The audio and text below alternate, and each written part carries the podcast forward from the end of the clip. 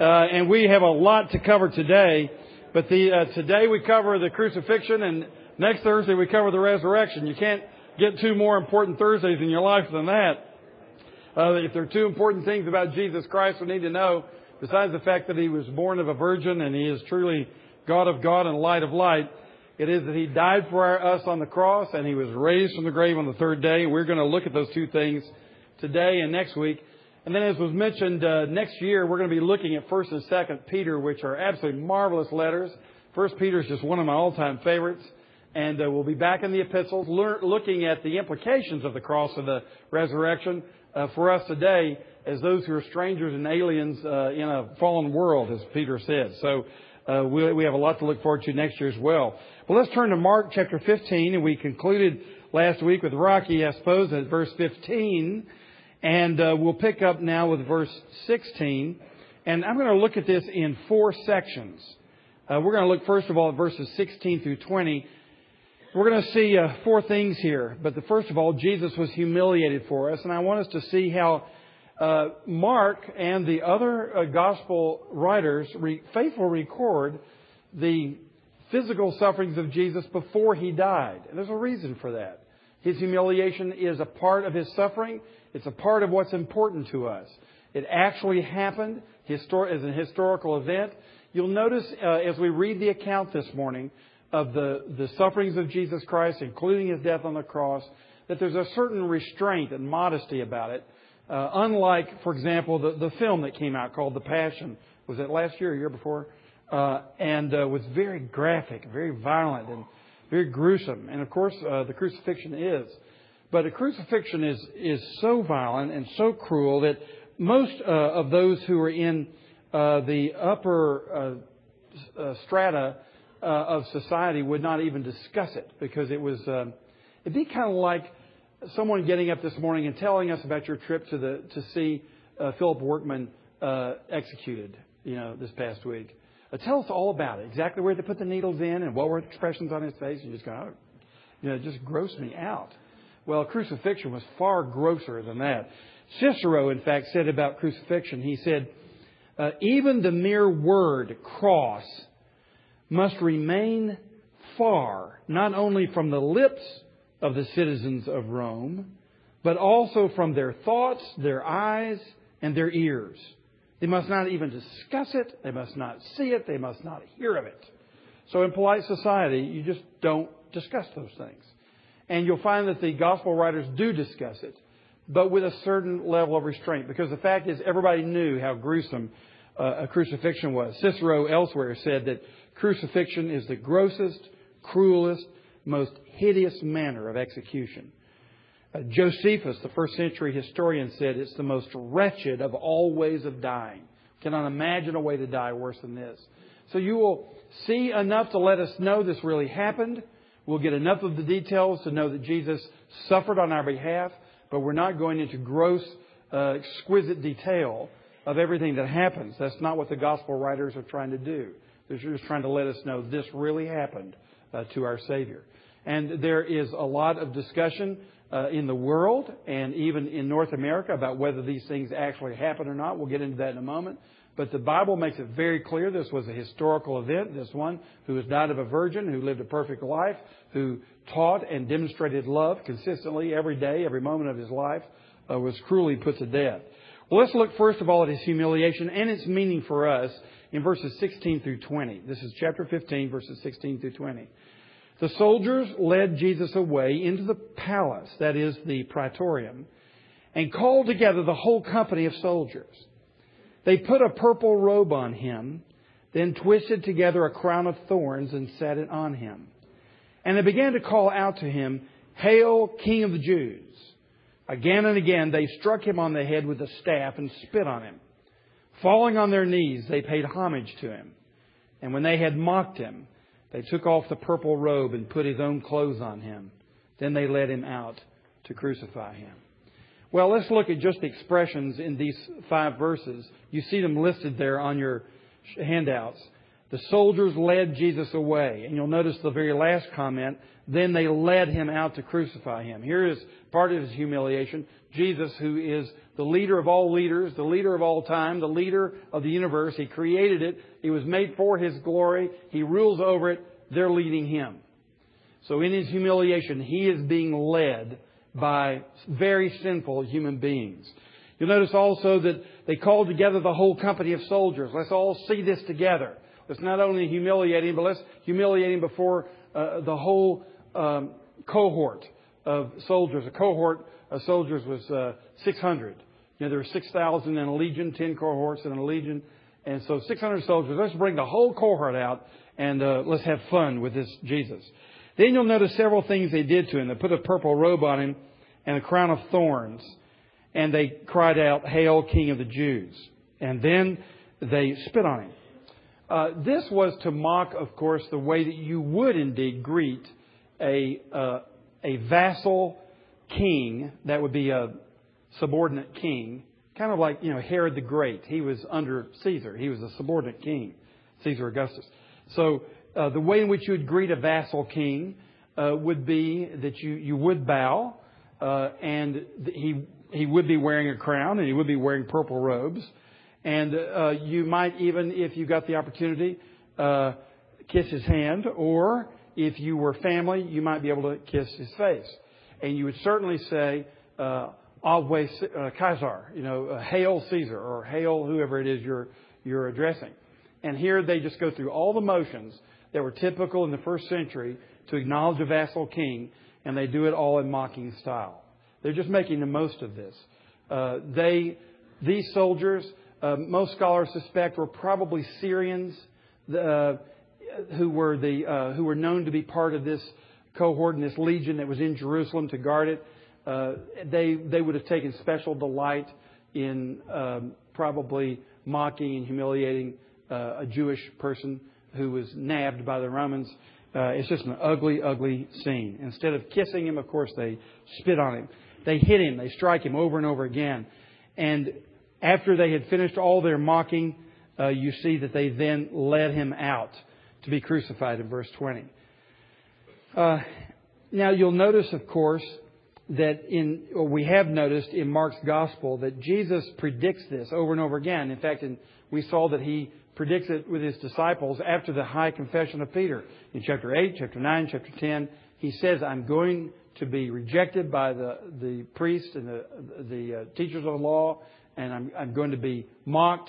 I'm going to be crucified. He predicted all of this, which is to lead us to the point, why did he do this?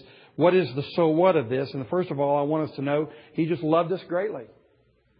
And that's the reason this is here, to show us how much the Lord Jesus Christ loved us. He knew it was going to happen. He predicted it. And then He went through it. And He went through it without a word because He was fulfilling His purpose. His purpose was to love you. He was humiliated so that your shame and humiliation would be taken away.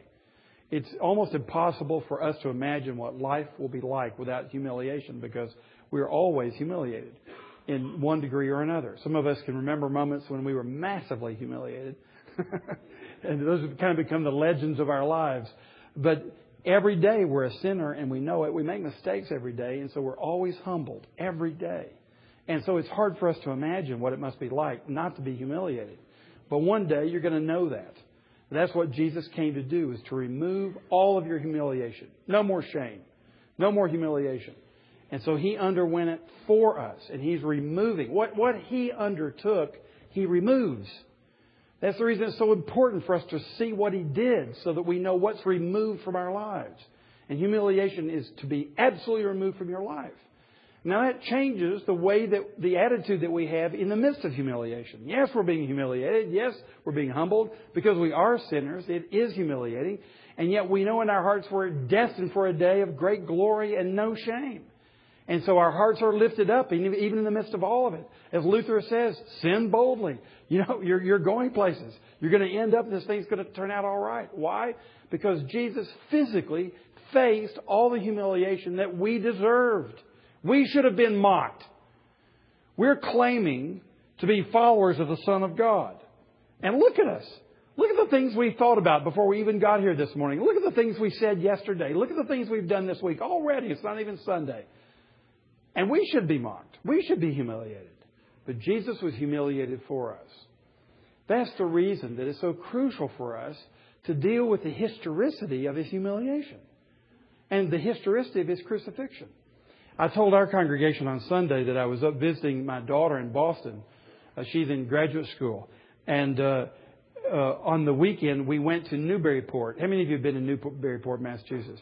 Yeah, just a lovely old fishing town in New England. It's just the quintessential New England. It's absolutely gorgeous. If you want to see what old New England is like, go to Newburyport, north of Boston, about 40 minutes.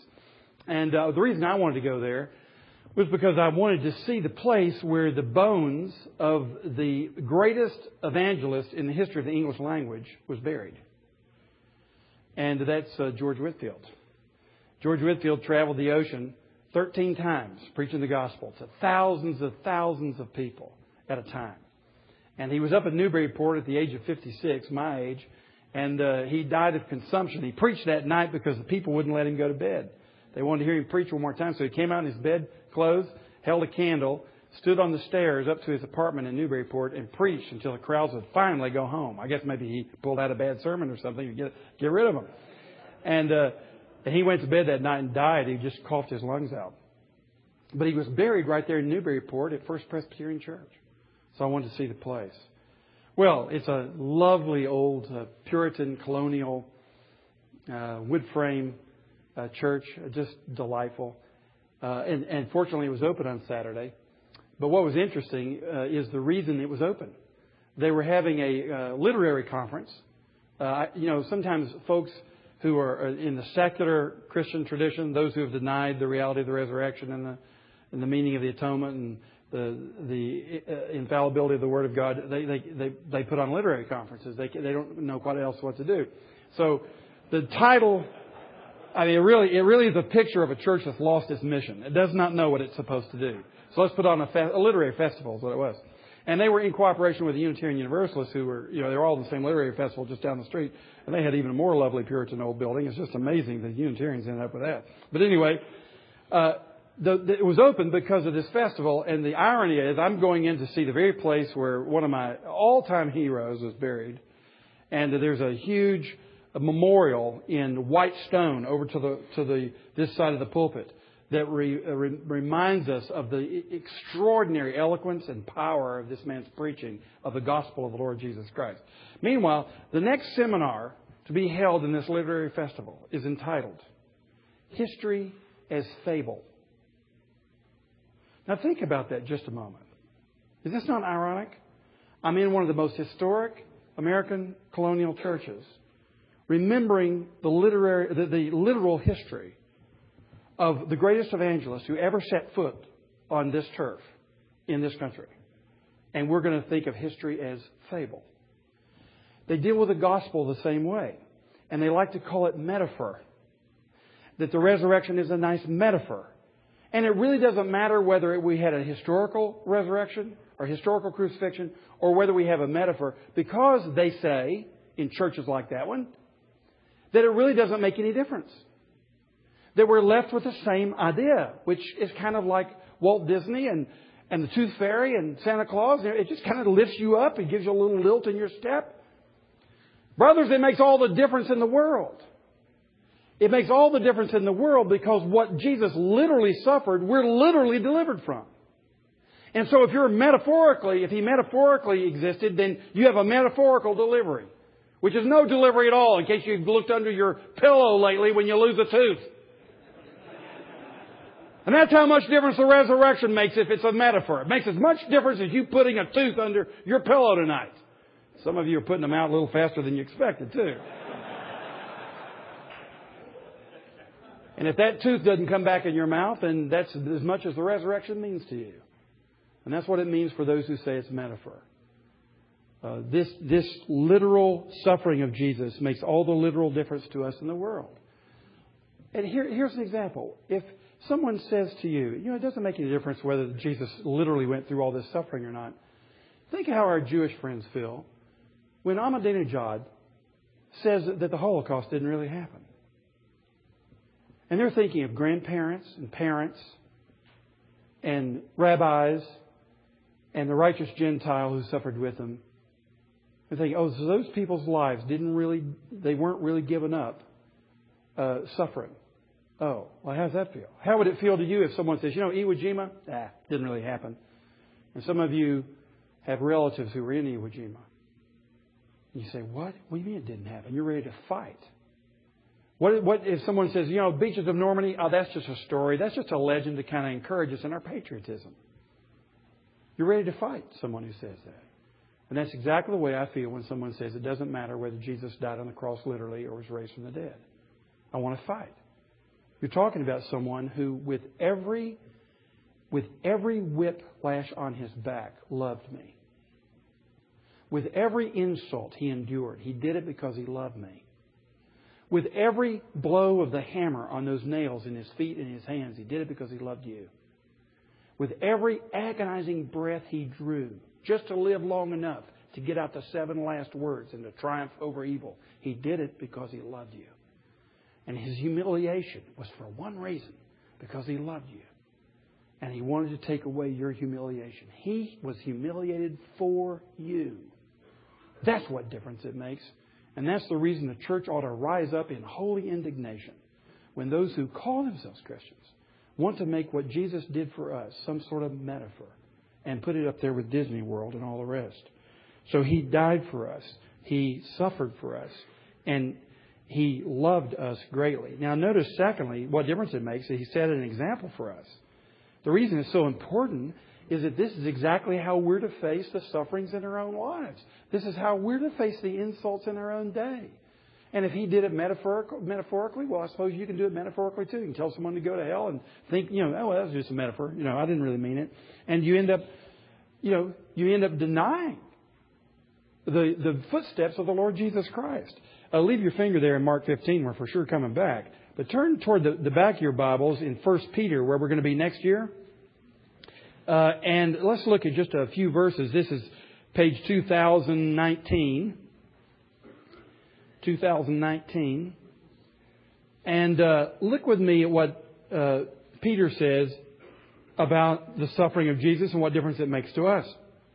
Here's where he's talking about slaves who we know in the first century were mistreated. They weren't mistreated as badly as the slaves were here uh, in the 19th and, and 18th centuries, but they, they were mistreated.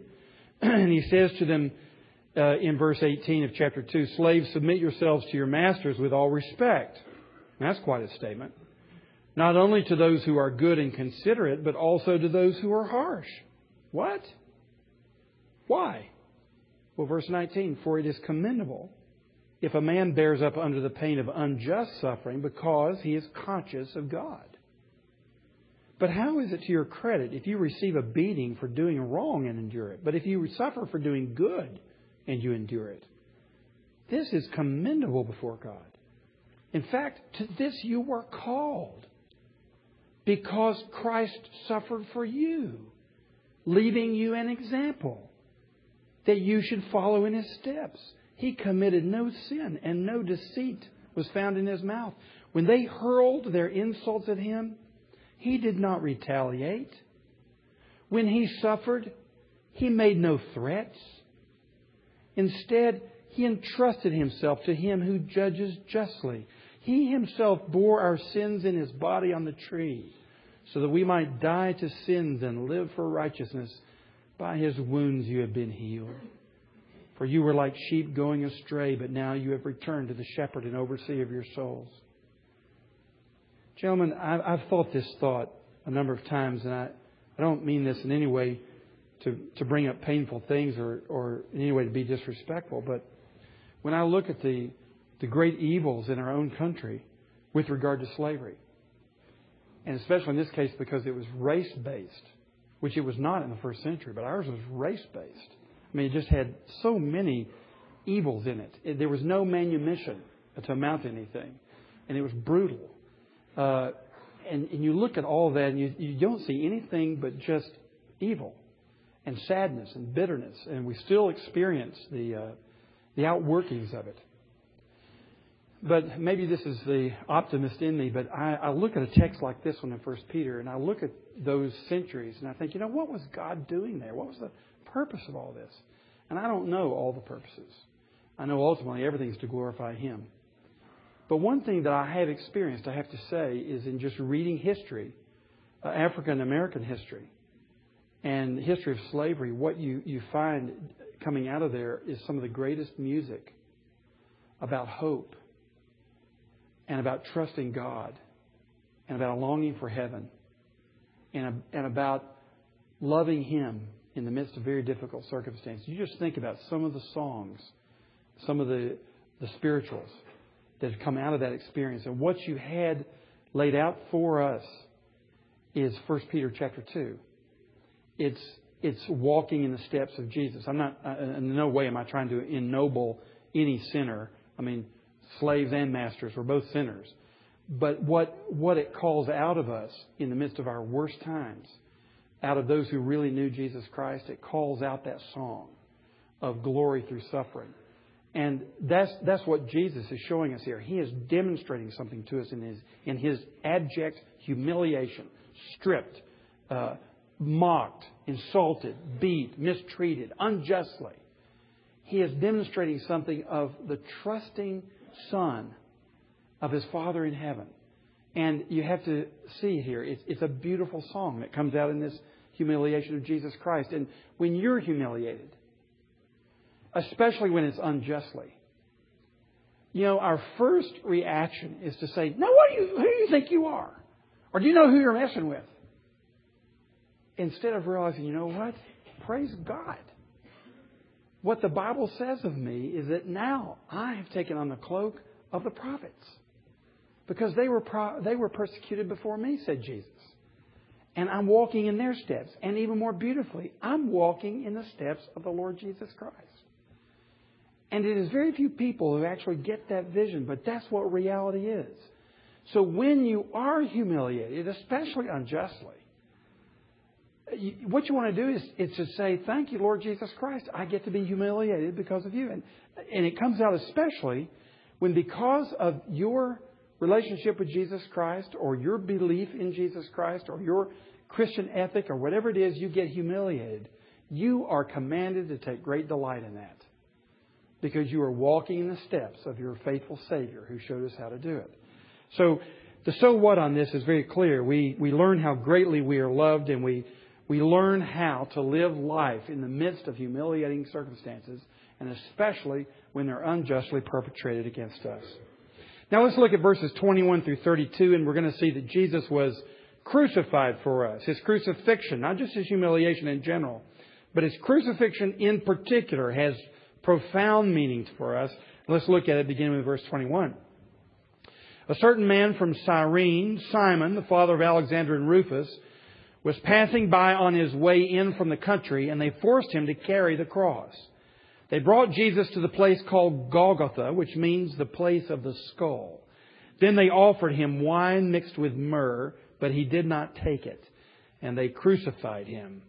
Dividing up his clothes, they cast lots to see what each would get. It was the third hour when they crucified him.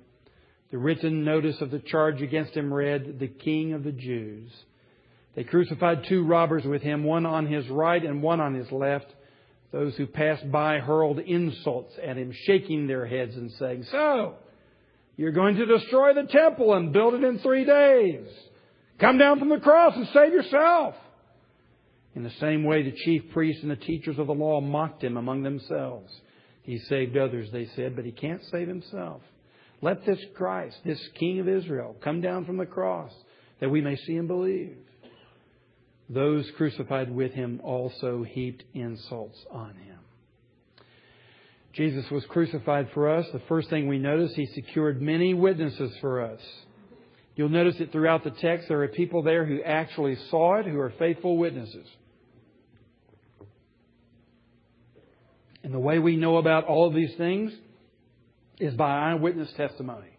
People who actually saw it. Now, one of them in particular is very interesting. A certain man named Cyrene, from Cyrene named Simon, the father of Alexander and Rufus. And if you look in Romans 16:13, you'll find a man being greeted the, among the Roman Christians named Rufus. Now we don't know for sure this is the same one, but it does seem it does seem likely.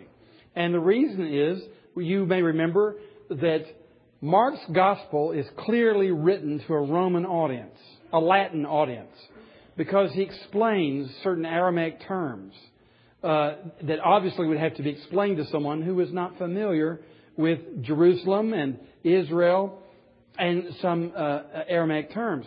And so he's, he's, Mark on occasion will translate certain things for his, uh, his audience. And so it seems very clear that he is speaking to Roman Christians. We also know that Mark was in Rome. He was certainly there to assist the Apostle Paul on several occasions. And so we have believed all along he's writing to a Roman audience who is facing sufferings from the government because they're Christians and who are being marginalized and humiliated. And so he is writing to encourage them. Don't you realize this is exactly what Christians go through? Because this is what Christ went through. Get on with it. Be a good sufferer. Be a man who knows how to be humiliated with joy because of the confidence that we have in Christ. And he says, if you doubt what I'm telling you, why don't you just ask old Deacon Rufus over there? He was there. He saw the whole thing. He, his daddy helped carry the cross. He'll tell you about it. So Mark is appealing to eyewitnesses. And you'll notice this throughout uh, the life of the apostles. They're saying, look, if any of you have questions, there are 500 people that saw Jesus uh, after he was raised from the dead. Don't just listen to me. Ask anybody you want to. There were plenty of eyewitnesses. So this is of great encouragement to us and great moment to us because in apologetics, in the defense of the faith, uh, it is very clear that this was not done in a corner. It was not some myth or dream or wishful thinking. It was something that was verified by hundreds of people, including good old Rufus there in the Roman church. So Jesus all along, what he did was in public. He was shamed publicly, but because of that, he was also witnessed publicly by many, many people. Secondly, in his crucifixion, he experienced the full agony of crucifixion for us. And this is demonstrated in a number of ways. Even the name Golgotha, the place of the skull, how gruesome is that? A place that we know was used for executions. And notice that when they offered him wine mixed with myrrh, he did not take it. Now, why not? It wasn't because it tasted bad. Uh, what was wine mixed with myrrh? Well, myrrh uh, it, it was known as one of the narcotics of their own day. And it was one of the better ones they could find. So what they would do, oftentimes for those who were being crucified, since it was so agonizingly painful, just, uh, you know, take a, a kidney stone and, um, you know, a root canal, and you just add a, and childbirth, I'm sure you remember what that was like and all these things that are very painful, you know, hitting your, your thumb with a, a hammer. Take all those very painful experiences you've ever had. Just add them all up, and Jesus was having all of them at the same time. So it'd be very natural, wouldn't it, that he'd want to take a little uh, uh, wine with myrrh. Uh, when I was teaching in here just a few years ago, I started to started to sweat, you know, and and my back started hurting. I thought, gosh, my back is really uncomfortable. And it started. It was. It started about this time of the morning. You know, right around seven o'clock, and I was still teaching. My back started hurting. I said, "What in the world's wrong with me?" And I thought I'd really, you know, slipped a disc or something. And by the time I got through, I could barely get down. And Bill Weber comes up and says, "You're not looking too good." I said, "I ain't feeling too good either." And he says, he, and he says, "Where's the pain?" And he said, "I bet you've got a kidney stone." Well, sure enough, that's exactly what I had. By the time I got to the hospital, I was beside myself. I mean, I just, you know, just, and I couldn't stay still. And you know, you can't lie down. You know, you're going to throw up or you're going to, you know, whatever you're going to have to do. It's just you can't, you know, you can't get comfortable. It's just all. How many of you have had a kidney stone? Yeah, it's awful, isn't it? Yeah, those women who think they had something with childbirth, man, they don't know what it's like. And uh, woo! So, uh, so I get into the emergency room and they uh, they give me a little Dilaudid, you know. And they gave me some, and I said, hit me again. so she said, uh, she checked with the doctor. Yes, sir. So she, you know, and I said, I said, hit me again. she hit me three times before I finally got any relief, you know, knocked out. I'm sitting here thinking of Jesus, you know, And he didn't even take the first shot. And that's hard for me to imagine. I was, I was completely almost out of my mind with pain. And I was begging for the narcotic. Jesus didn't even take a sip. Why? Well, the, okay, this is speculative, but let's just think it through for just a moment. Why did he deny? Was he, was he just a pure ascetic? Was he masochistic? What, what was his problem? No, Jesus came to die and to suffer for us and to do it with a clear mind. And we wouldn't have had those seven last words if Jesus, in all of his pain and agony, uh, we never would have heard, Father, forgive them, for they don't know what they're doing. We never would have heard, Into thy hands I commend my spirit we never would have heard, It is finished. We would never would have heard those gracious words that Jesus spoke because he wanted to keep his mind clear to minister to us in the midst of his suffering. This is immense love, brethren. It's, it's impossible for any preacher to proclaim it adequately. But Jesus denies the narcotic and he denies the wine so that he can suffer for us, so that it has every aspect of benefit it's meant to have for us. Thirdly, you'll notice that he fulfilled the scriptures for us. Uh, if you just uh, once again leave your finger in Mark chapter 15 and turn over to Psalm 22. That's page 824 in your Bible. Look with me at Psalm 22 and let's see how he fulfilled the scriptures.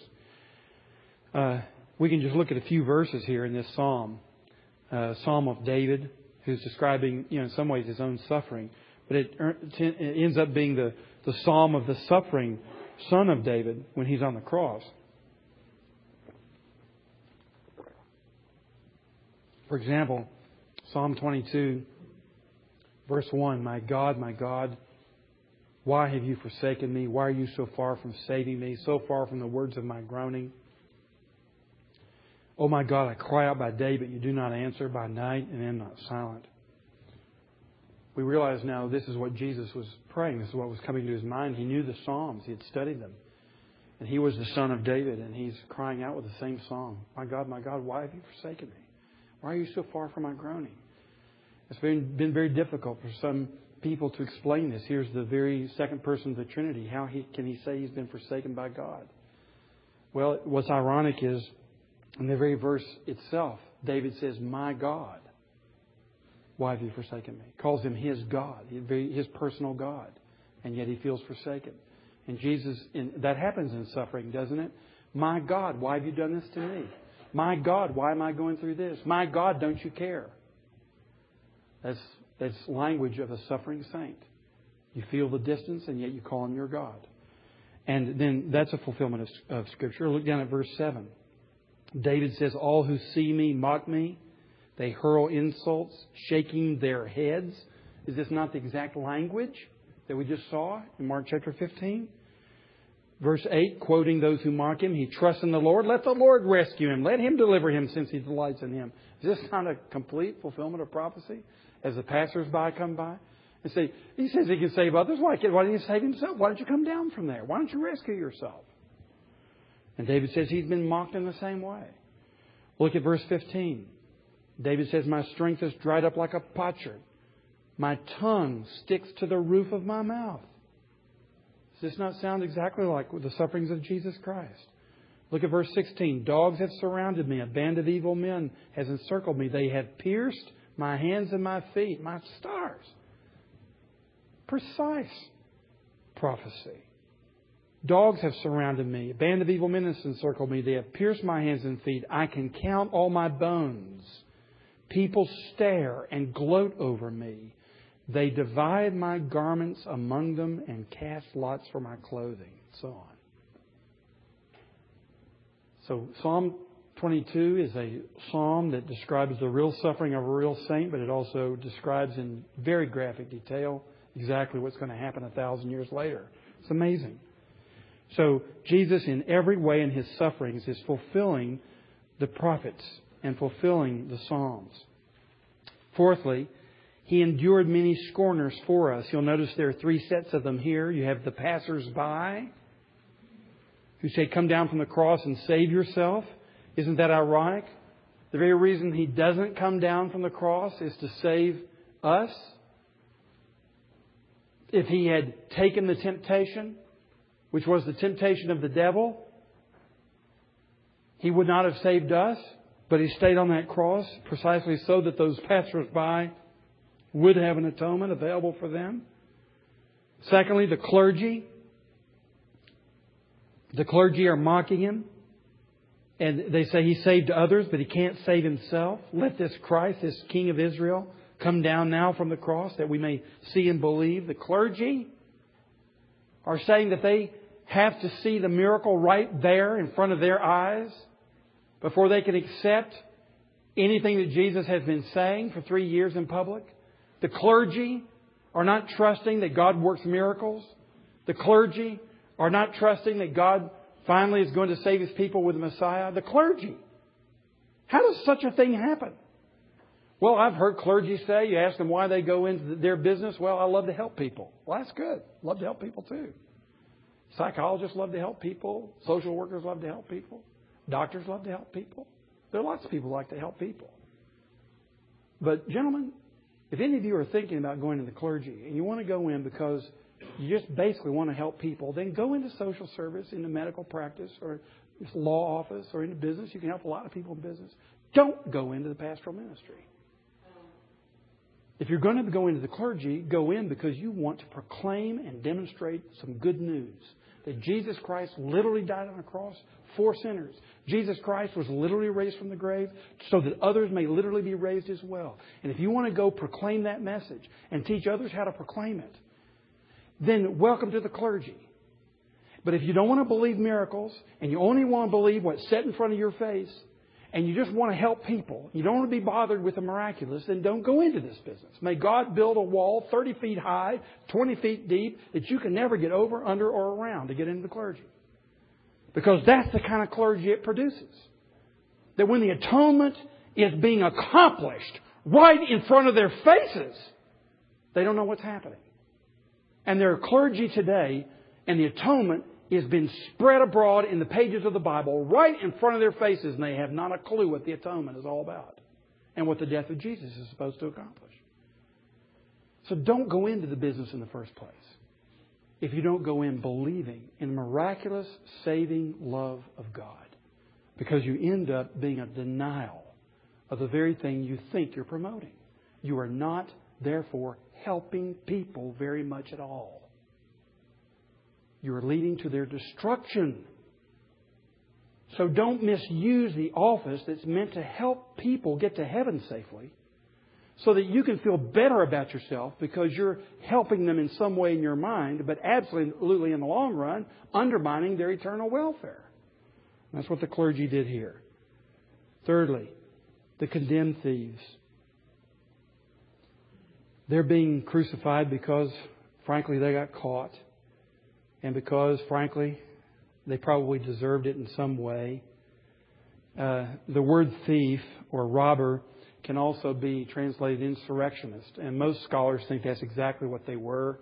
In fact, the word used for them here is a word that Josephus used for the zealots who were insurrectionists. So it's likely that these were terrorists, if you will, who were seeking to undermine the Roman authority through terrorism and they got caught. And they're being hung on a tree. And you can imagine that at that time in the world, uh, in that part of the world, that was the way you deal with someone who's an insurrectionist terrorist. You hang him on a tree, let him suffer, let everybody see it. And that's the company in which Jesus was crucified as a terrorist, as an insurrectionist. And he had a sign over his head Jesus, King of the Jews the Jewish leaders uh, objected because they just certainly didn't consider him their king. But Pilate said, What I've written, I've written.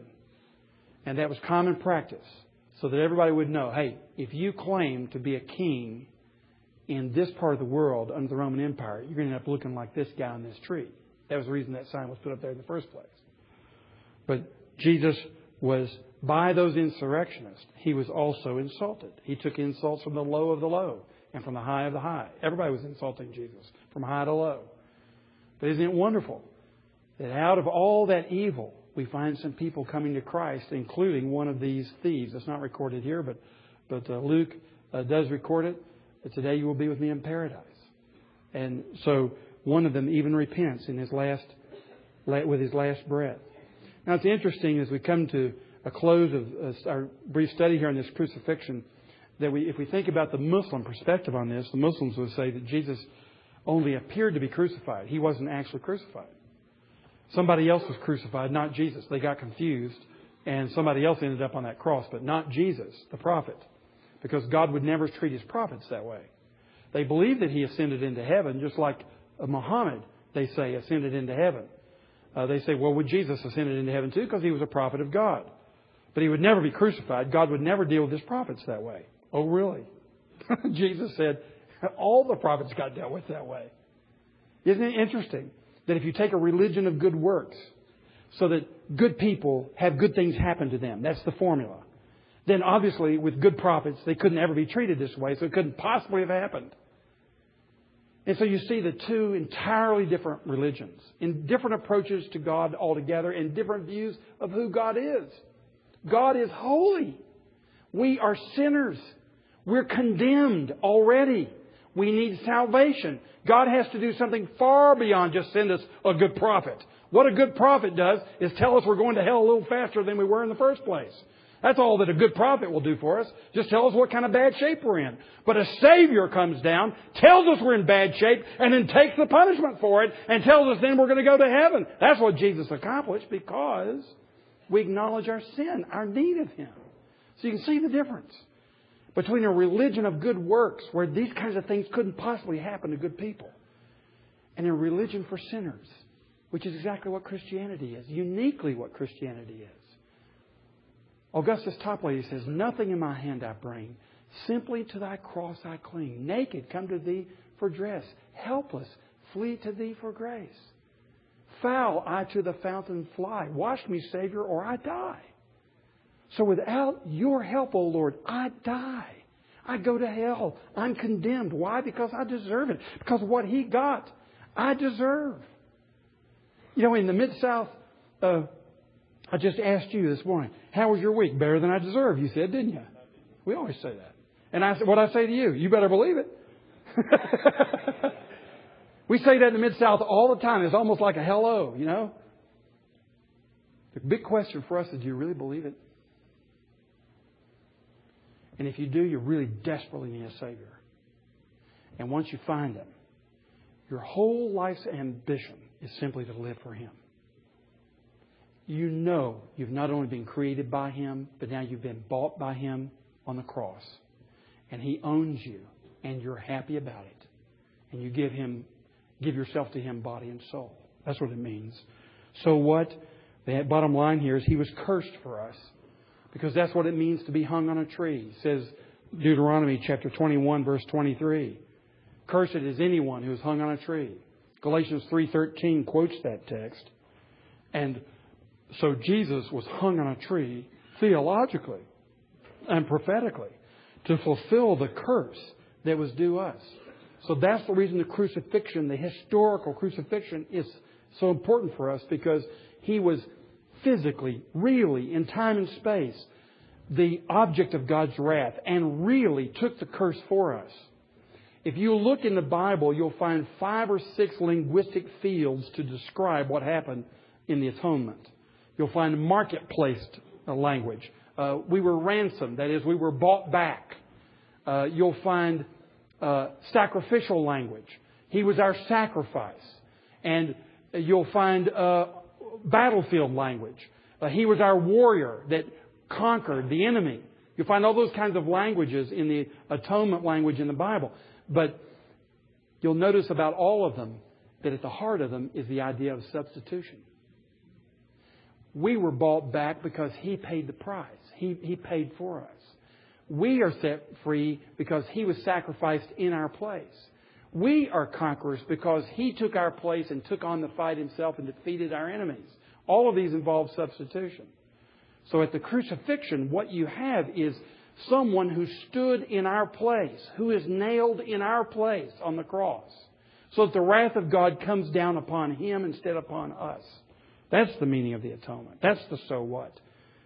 And that is the reason we can say, you know, I'm not good enough, I can't be good enough, never will be good enough, don't have to be good enough. Because there was one who was good enough, whose sacrifice was accepted by the Father on the cross of Calvary and therefore we are admitted to heaven. Then notice thirdly, Jesus died for us. Let's read this text, verses 33 through 41. At the sixth hour, darkness came over the whole land until the ninth hour. And at the ninth hour, Jesus cried out in a loud voice, Eloi, Eloi, lama sabachthani, which means, My God, my God, why have you forsaken me? When some of those standing near heard this, they said, Listen, he's calling Elijah. One man ran, filled a sponge with wine vinegar, put it on a stick, and offered it to Jesus to drink. Now leave him alone. Let's see if Elijah comes to take him down, he said. With a loud cry, Jesus breathed his last. The curtain of the temple was torn in two from top to bottom, and when the centurion who stood there in front of Jesus heard his cry and saw how he died, he said, Surely this man was the Son of God. Some women were watching from a distance. Among them were Mary Magdalene, Mary the mother of James the younger, and of Joseph and Salome. In Galilee, these women had followed him and cared for his needs. Many other women who had come up with him to Jerusalem were also there. Notice, first of all, he experienced the darkness of death for us. For three hours, darkness came over the earth in the middle of the day from noon till three o'clock. It was like night, or like dusk anyway. And you'll see that the, at the plague in Egypt, before the oldest son was taken by the death angel, they had three days of darkness in Exodus 10. You'll find also in Amos 8 a prophecy that the darkness will come in the day of judgment. And so, once again, a fulfillment of prophecy here and a fulfillment of what it means for us to experience the Exodus and to be set free. That judgment's going to come on the firstborn. Judgment's going to come on the one and only Son. And then we're going to experience the Exodus and freedom and liberation. That's the meaning of the darkness. He was forsaken of God for us, and we saw this we could take our whole hour and just talk about this one phrase of the Lord Jesus, My God, my God, why have you forsaken me? Well, the answer is so that you wouldn't be forsaken. That's why he was forsaken, so that you wouldn't be. So he was forsaken for us. He was misunderstood for us. Listen, he's calling Elijah. They said, Hey, great, really smart, good, yeah. Mm-hmm. And how often are you misinterpreted? when you have a perspective on something because of your Christian worldview, when you explain why you're so glad in the midst of your sufferings and people don't get it, when you explain why life has meaning because of what Jesus Christ has done for us and people think you're a fruitcake, what, you are misunderstood completely. You always will be until the people around you are completely converted, which they will be on the day that Jesus Christ returns and takes us to heaven. And you will finally be completely understood. But you will not be understood until then. Well, guess what? Your Savior wasn't understood either, and He understands, He understands completely what you're going through. And you are to take delight. You are to take delight. Not in your fumbling words and lack of clarity in proclaiming the gospel, but you're to take delight that when the gospel is declared, some people don't understand. Why are you to take delight? Not because they're of their misfortune, but you're to take delight because you're identifying with the Lord Jesus Christ. So he was misunderstood for us. He won access to the Father for us. The curtain of the temple was torn in two from top to bottom. I might also say here, most scholars would suggest that the meaning of the tearing of the curtain, uh, the temple curtain, is not just that we have access to the Holy of Holies, that of course is clear, but also because it is that final judgment on the temple of Israel. And It's the final judgment on Judaism as we know it. Rabbinical Judaism was judged. He said it was judged in Mark chapter 13, and here physically, the Holy of Holies has been completely uh, desecrated. It's over. Judaism does not show us the way to God anymore. He says it's over. Now it's going to be through the resurrected Jesus Christ, the outpouring of the Spirit, and the word of the apostles, to which the early church absolutely devoted themselves. The word of the apostles. He conquered the world for us. Surely this man was the Son of God. Here is a Roman soldier committed to Caesar alone as the Son of God. And he says he doesn't understand, of course, Trinitarian theology as a Roman soldier who's not been taught. He probably is saying, There is a great man. It's probably what he's saying by this language. But if anybody had heard him say it, his life would be in danger. And here's what Mark is saying to the Roman Christians. Let me tell you something. Even the Roman soldiers who are oppressing you, there are some of them who are going to turn to Christ. They get it. Here was a Roman soldier at the crucifixion itself who could not help himself but say, Surely this man was the Son of God. So it is a gospel that is to go to all the world and all types of people. He conquered the world for us. And sixthly, he was forsaken of his brothers for us. Sometimes you've been forsaken by your brothers. If you've been in the church very long, I guarantee you you've been forsaken by your brothers from time to time because we tend to do that. We're all sinners. And they were witnesses uh, of it, that he was forsaken of his brothers for us. There were women there who were the witnesses, but the men had gone. So what? First of all, he sympathizes with us in our dying. You say, Wilson, sometimes I feel like I'm dying. Well, good. That's exactly what you're doing. You are dying. you know, so you're in touch with it. Great. It's not a real good feeling. Yeah, the older you get, every decade you go through, you have some new experiences which remind you that this is winding down. It's good to be reminded. Let me tell you something. Jesus knows exactly how you feel. He just watched, he watched his own life wind down right in front of his very eyes. And he understands. He sympathizes. He cares for you. He's actually done something about it. Uh, the second, so what? He destroyed the power of death. That's what he did about it. He destroyed the power of death. It has no power over you anymore. You put your trust in Jesus Christ, you are going to die. But that death has no power over you because guess what? You're coming back. If Jesus Christ comes back in three days, so are you. So you have the veil of death to go through. So did he. But for the joy set before him, he endured the cross and scorned the shame. He knew where he was going. He knew that he was triumphant, even in the midst of his own suffering and agony. And I, I know that none of us will have a death as painful as that of Jesus Christ. But in his painful death, he was also triumphant because he knew where he was going. He was also glad because he knew he had delivered you from the fear of death in his own death. That's the reason he came was to, to destroy the power of death, the power of death in your life. Don't let it rule over you. It shouldn't any longer. We have to face it. We're tempted to be afraid. Of course we are. We're not meant to die. We're meant to live, and that's the reason we're going to. We're coming right out of that grave. And it's going to be a glorious moment. That'll be the final Amen Bible study right there, won't it? Hey guys, whoop, everybody up early in the morning. All right. The third thing he did for us, the so what, is he made us a kingdom of priests. He gave us access to the Father through His death.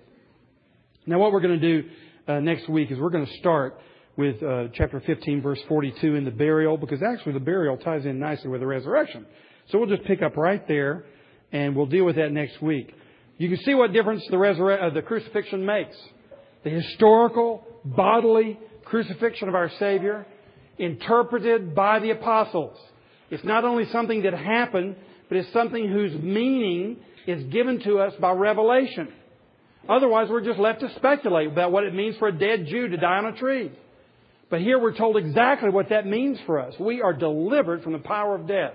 And I'll close with this. There are three things that were accomplished for us on that cross. Number one, the character of God was revealed. His holiness and His love. Secondly, the elect of God, the people that He chose for His own pleasure, folks like you and me, we were redeemed. We were saved by that cross. And thirdly, we were delivered from our enemies at that cross. So He revealed the character of God, He redeemed His people, and He routed our enemies. He destroyed them. And they all know it. And that's the reason all of our enemies are really ticked off about now because they know that that cross has destroyed the power of death and has ultimately destroyed the power of sin and has destroyed the power of evil. And they know that by that cross, the greatest triumph in the history of the world was accomplished. Glory be to God. Let's pray. Father, we thank you for sending your Son, Jesus Christ, as our mighty captain, the Lord of hosts, and our suffering Savior, who has delivered us from the grips of death and sin. And we now, O Lord, as your sons, eagerly look forward to seeing that blessed face of Jesus Christ now no longer dripping with blood and tears and sweat, but glorified and radiant as the sun in the heavens. And we look forward to bowing down before your majesty one of these days very soon when you deliver us too from the grip of death in this world. Lord, we go out from this place as grateful men. Help us to serve you with the cross ever set before us. For we pray in that blessed name of Jesus Christ. Amen. God bless you.